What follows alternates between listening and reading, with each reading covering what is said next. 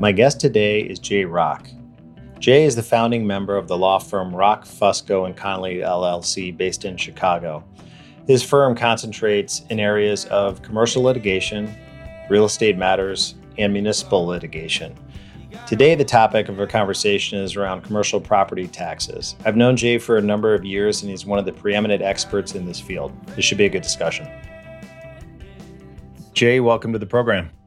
Thank you, Dougal. Great to be here.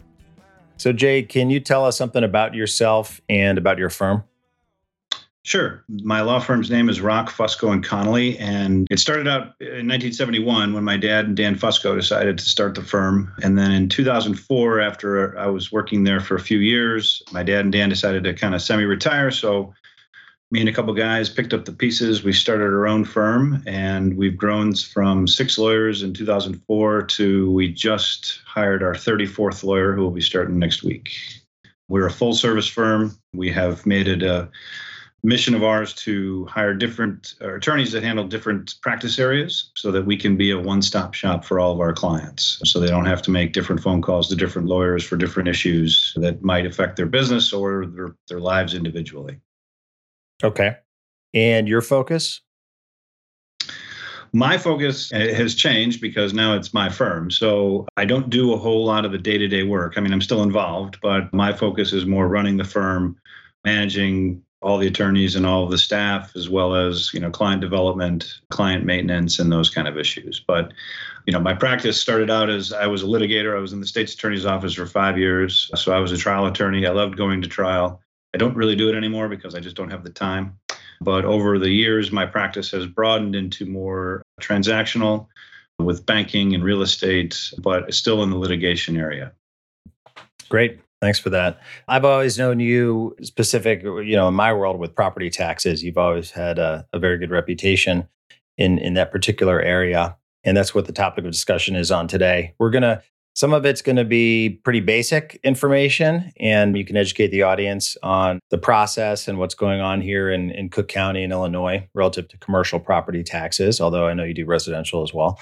So, my first question, Jay, is what are the tax rates for commercial properties in Illinois and by county, and how often are commercial property taxes assessed? Okay, so I'll take the, the second part first because that's the quicker answer. So in Cook County, the properties are reassessed every three years. The assessor does the city one year, the northern suburbs the next, and then the southern suburbs in the third year. And so it just spins around every three years. In all the other counties, it's a quadrennial, it's every four years. Um, and the tax rates they vary based upon the location and the boundaries of the taxing district. So the taxing district is like let's say I personally I live in DuPage County and I live in Downers Grove Township. So there are I'm going to have a separate tax rate and everything else just based upon where I live because my taxing bodies which includes District 86 and District 181 which is the school districts as well as the different pension funds the village of Clarendon Hills where I live as well as DuPage County. So the taxing district every year they kind of look at the revenue that is necessary that then they pass a levy and then that's passed down to the municipalities for them to kind of determine what the tax rate is going to be from year to year. So it varies. Okay. And how do our tax rates compare to some of the other states? And the process that you just described is it similar throughout? Is there some continuity? No. Illinois is one of the more how can I say this, unique and involved processes and probably in the country. It's very confusing for, you know, we represent a lot of REITs and, you know, investors from other states doing industrial or commercial properties. And it's very confusing for them to get their arms around this because we are very unique and very a little more complicated than it probably needs to be. But from what I have read, uh, I don't have any firsthand knowledge of this, but what I've read is that Illinois is ranked in the top 10 in the most burdensome states for property taxes in the country. So I I also, you know, dealing with these REITs and these out-of-state investors realize that a lot of them are, you know, trying to extricate themselves because of the tax burdens in some of these municipalities. You know, there are some that are just out of control. And that's a function not a function of mismanagement of the municipality, it's more a function of their tax base just isn't there. They don't have a lot of retail or, you know, they don't have car dealerships or a mall, things like that that are driving sales tax. And so, you know, the burden for you know keeping the fire department running keeping the police department up and running you know making sure that you know the parks are all you know the grass is being mowed all that costs money and so it's got to come from somewhere. And unfortunately, it's going to come, come from the taxpayer who lives in that municipality or owns a building in that municipality. So it's a tough balance. And I know a lot of municipalities, it, it's hard because they want to drive more businesses into their community. But you know, these businesses look at the tax rates and they're like, ah, we just can't do it. We can't pull it off. And so, I mean, even with incentives, it's sometimes difficult for them to attract new businesses into their communities. And I mean, Illinois has some of the highest, pro- I think the second highest property taxes in the nation behind New Jersey. Is that just historical kind of legacy, like we talked about earlier, kind of pension fund underfunding, or what, what's the reason for that?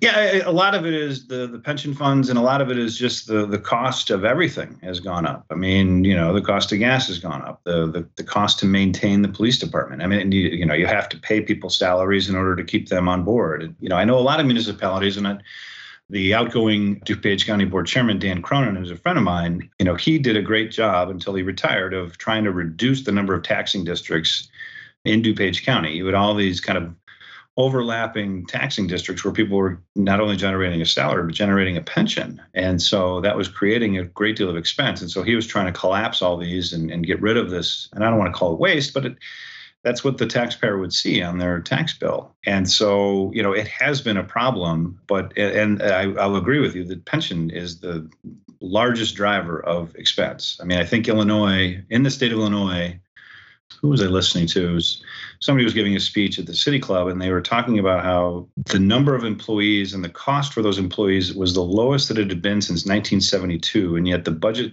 kept going up because of the, the liability for the pensions because of the cost of cost of living increase that is 3% every single year you know without fail and these pensioners were you know retiring after their 30 years and god bless them for their service, but then they were living for another 20 or 30 years. And so they're getting 3% every single year. And it, it's just, it's, it's a difficult situation to manage for the people who have to make a budget and then go out and collect those dollars. Right.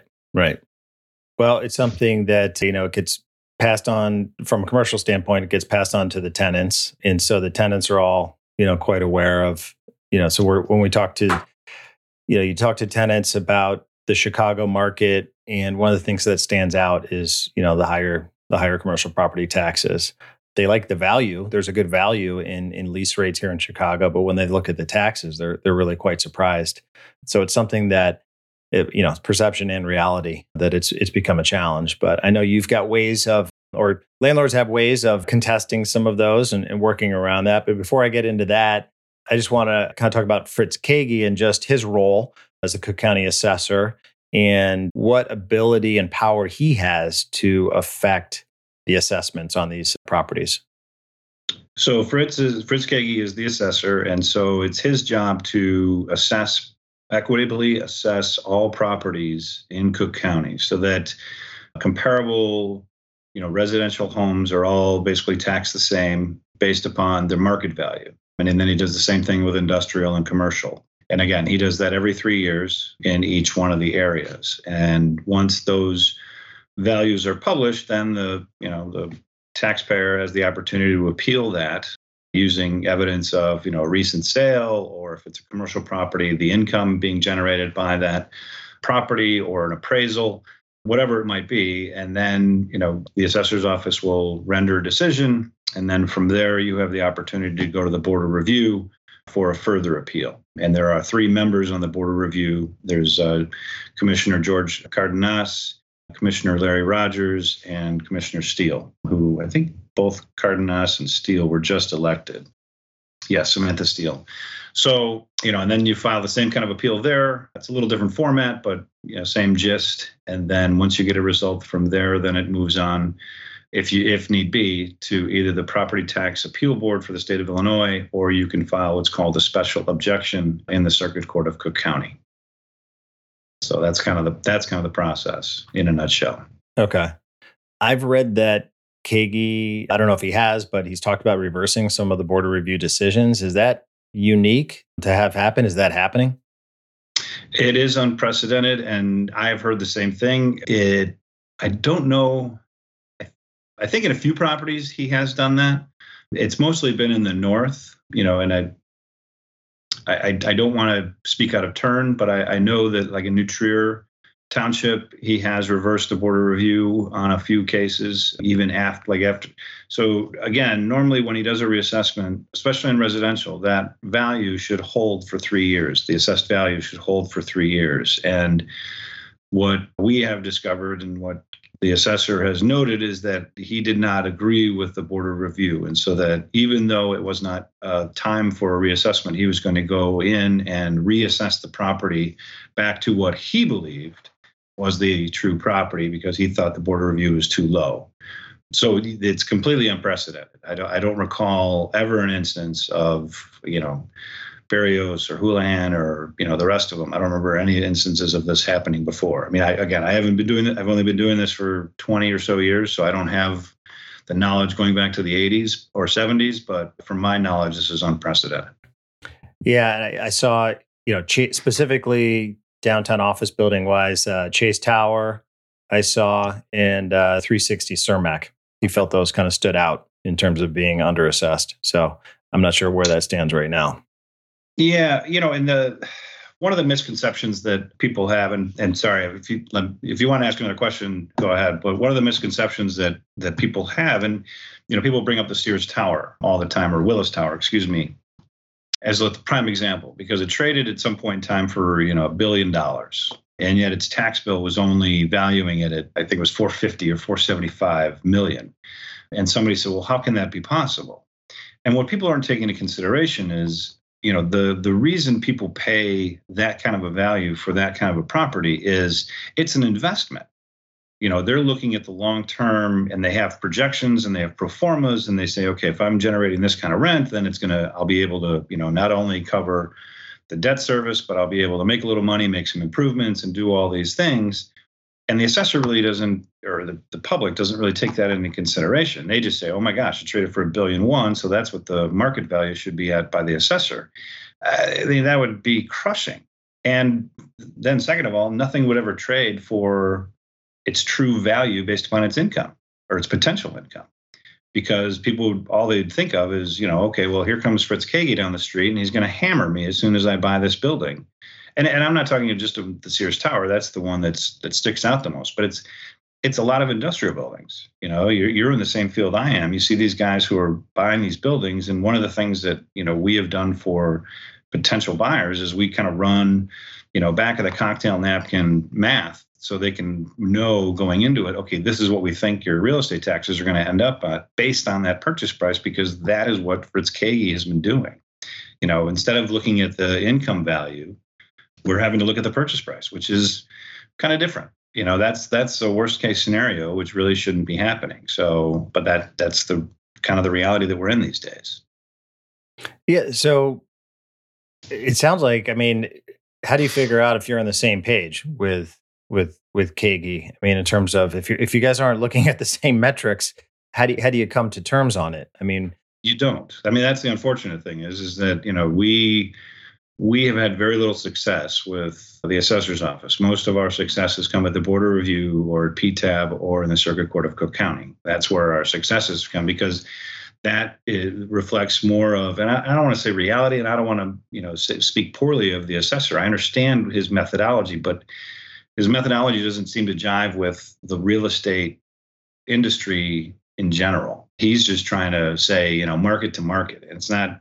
That's not the way that real estate deals are done. It's just not. You know, I think it would make your job incredibly difficult if people were doing that, and that's the result that people were getting. I think deals would trade for a whole lot lower if that was the case, because right. people wouldn't be looking at their the potential income. Right. They would just be looking straight up at the purchase price. So right, right. What? How long does it take to appeal? Generally speaking.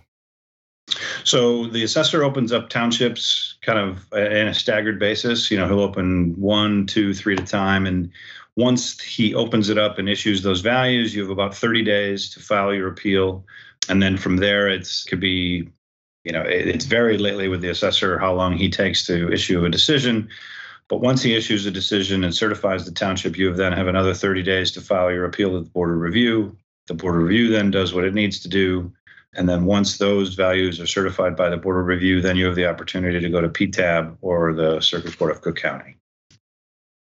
So, in, in a perfect world, let's say values opened up just recently. I forget which township, but they just opened up maybe two, three weeks ago. So you're looking at the middle of April for those appeals to be filed. You know, hopefully it'll only be a couple of months before he issues a ruling, and then you have 30 days for that for the board of review. The board of review hopefully would get a decision, you know, before or somewhere around Halloween, and then you know, because the, the, tax bills have to go out. I mean, the first tax bill always goes out around for March, and then the second tax bill hopefully is before the end of the year because those taxing districts need those, do- those dollars. So that's how they're kind of structured. That all the decisions from the board review are finished uh, before those tax bills need to go out at the end of the year. Okay. What sort of exemptions or credits are available for commercial properties?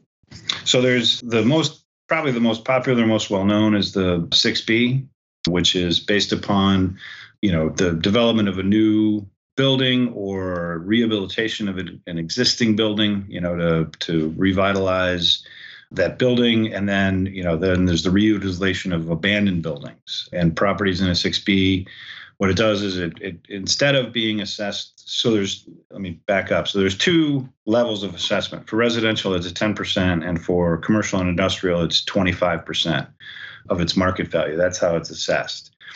For 6b you would get 10 years where it would be at 10% and then in year 11 it would be 15% and year 12 would be 20% and then the 13th year would go back to 25% so the 6b would generate approximately 60-ish percent savings of the tax bill. So it's significant and the reason that 6bs exist is to drive you know people who want to use a building and revitalize an abandoned building kind of bring it up to code you know the different you know clear height and you know docks and offices. Are there minimum investment requirements capital investment uh, for the property?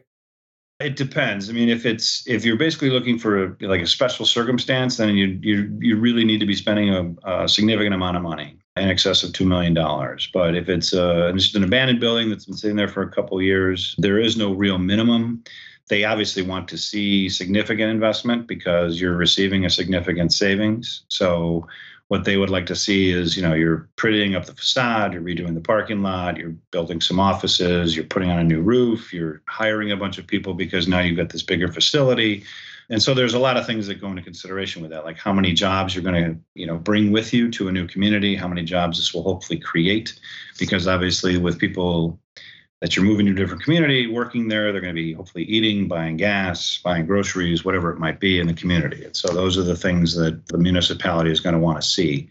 And then there's 7C, which is, you know, this encourages commercial projects that would not be economically feasible without assistance, includes office, and it's a shorter period of time. It's it's 10% for three years, 15% in the fourth year, and 20% in the fifth year. So it's a shorter period of time. And then, you know, there's a couple of others. There's a class C, which is, you know, you can get a tax incentive for remediation of a contaminated property, including abandoned and vacant land. So they would obviously give you a tax break for that because of obviously the cost involved of remediation. And again, that's similar to a 6B where it's 10% for 10 years, 15% in the 11th, and 20 in the 12th. And then there's Class L, which I think one of the buildings downtown just got this, which is kind of a landmark or historic building. And so, same structure of the savings, which again, it just helps, you know, there, the theory behind that is if it's a landmark or historic building, you know, bringing it back up to, you know, its glory days where people would want to, you know, see it. And instead of somebody demolishing it and putting up a, you know, brand new pretty building, you know, leaving the structure in place and just fixing it up and making it, you know, revitalized once again. Yeah, that building is 225 West Randolph, aka the Bell, because it was a, a Ma Bell building. Okay, yeah, I, I, knew it was 220 something. I just couldn't yeah. remember if it was Randolph or Wacker because I know the one right across the street from us went under a huge renovation as well. I didn't know which one it was, but yeah, uh, any good. Yeah, so it's got some architectural significance, and um, yeah, they're gonna they're they need it in order to get the tenancy. It's a hundred percent vacant building that's being delivered in March, and their net rents are, you know, thirty three net. But with that 60% savings on taxes, they can be comparable to some of the existing buildings that may not be as nice, actually. So yeah, it's a it's a big benefit. And I was surprised in that particular case because you know when I think of Class L, I think kind of more vintage, right? What I've mm-hmm. seen, but this one is has some architectural significance. So kudos to them for getting it. Yeah, no, it's great. And how how difficult and expensive is it to get these? In the case of uh, 6B, for example, is this the sort of thing where you're looking at buying the building and then you apply for the 6B, or the building already had it's in a 6B district? No, it, there's no real district. So I mean, okay. there, so the, the different you're you're you know there's a TIF district, which mm-hmm. is a tax increment financing. That's completely different than the 6B. So the 6B is it's particular to a certain property and it's something that you would want to as an investor consider or an owner you know potential owner user before you you know really go under contract it's something you would want to investigate either you know before you sign an LOI or you know during the period that the LOI is being converted into a PSA um, because you want to make sure that that's going to happen and it varies from municipality to municipality and property to property. I mean, I've I've had we've had we've enjoyed great success for our clients, but that doesn't mean that it's going to happen in every instance. I mean, some some properties are you know easy to get because they're they've been abandoned for years, they're dilapidated, you know, the it just doesn't look pretty. And then there's other buildings that you know, but for a little bit of time where it was vacant or, you know, very nice. And so the municipalities are sharp like that. I mean, they understand that, you know, and they're not, you're not going to be able to pull the wool over their eyes that quickly or that easily. So it, it really depends upon the building and the community. But a lot of I, our experience with most municipalities has been very good. It just depends upon the property you know they're always welcome you know always welcoming the opportunity for investment and you know new businesses to move to town it's just they they need to be prudent about it because obviously they have a responsibility to the taxpayers of their community. So, and who makes those decisions for the municipality on the credit side?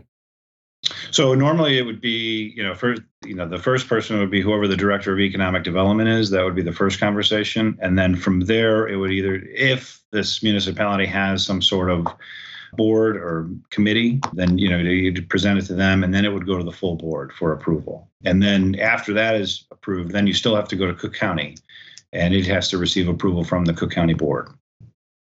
Or you know, in the case if it's a DuPage or Will or wherever, whatever yeah. county it, it resides, because again, you're you're taking tax dollars out of the coffer, so there there has to be a a good reason, and there is a possibility, and there I've known cases uh, where the other taxing bodies have objected and have filed lawsuits and had the incentives basically reversed. Take, yeah, instance, after the fact. Yes. Wow. I'm sure you're familiar with the property. It's uh, it's in Burr Ridge. It's the where the Lifetime is there. That that center there with tall, tall grass and, or oh oh the center, the shopping center. Yeah, it's right across the street. Right, it's right. It's south side of 55, right at County Line Road. Yep. They got a 6B, and one of the school districts sued and got it undone. Who pays so, for that? Was, well, the the developer, wow. the person who's getting yeah. So it ended up that that developer, I and I, I again, I'm I'm loose with the facts here, but I, I, know that the developer went through a hard time once that happened because you know that obviously that savings was significant in terms of the building costs and everything else that they did.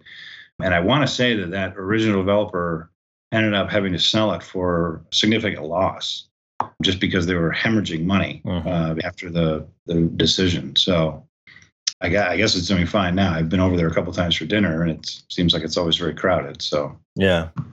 Yeah, interesting. I, I, hadn't heard that, and that would be devastating to a developer. I mean, there's been a few instances, and, and, and recently there was one with Aon where the tax bill essentially, you know, 601 West companies purchased Aon.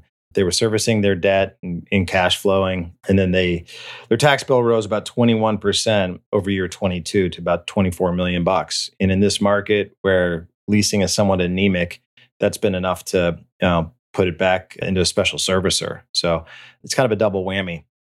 for mm-hmm. some of these buildings, even if they're you know servicing their debt right now. So it's not a great great time to be an office landlord in the city. We'll see. Yeah, no, I, I get it. It's you know that's that's a difficult. You know, I, I don't want to speak illy or poorly of the assessor, but you know he's he's not making landlords' jobs any easier. Let's put it that way. Right. We've always, when we're running numbers for tenants, it, we've always used three percent uh, increases on the taxes, and you know there was there were some big jumps there a couple years ago and mm-hmm. it was mm-hmm. five seven. I think you know the merchandise market had gone up like seven percent or something like that year over year one time. But you know, is three percent still a reasonable escalation to use for for taxes on a on a commercial office building? Yeah, I mean it is. We have some clients, or a fair number of clients, who ask us to do some projections for them, just so that they have some numbers going to the future, and we have you know, to your point, we have kind of given them just a range to deal with because we just don't know. So we kind of give them the worst case, which we've pegged at about 7%. And then we figure the usual is somewhere in the range of three. Okay. So it just, it all, it, again, it, you know, there just isn't, not that it was ever a certainty that we could, you know, nail it down, but we were always pretty close in the past. But lately, it just, it, it's, it's, much more difficult to do with any sort of confidence in terms of the number that we can peg on it. Okay. Last question here. We're going to wrap it up. But what what are the most frequent questions you get from clients right why now? Are my ta- why are my taxes going up? And really, you know, I mean, they, do they ever go down? No, I'm kidding.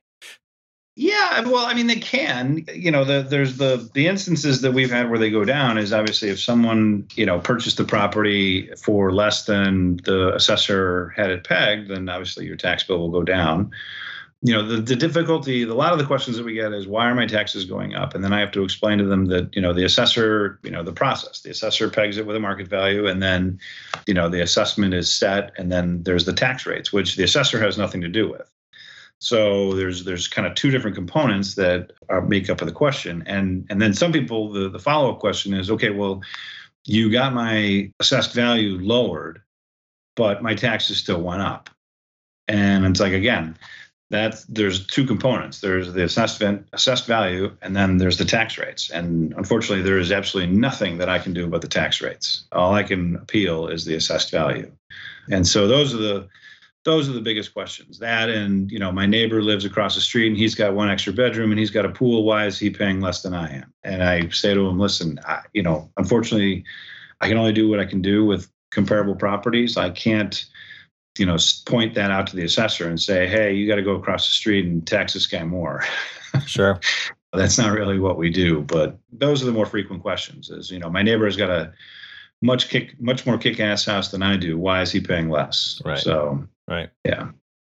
Well, it seems that Illinois and Cook County in particular will keep you busy and in business for a while on this end.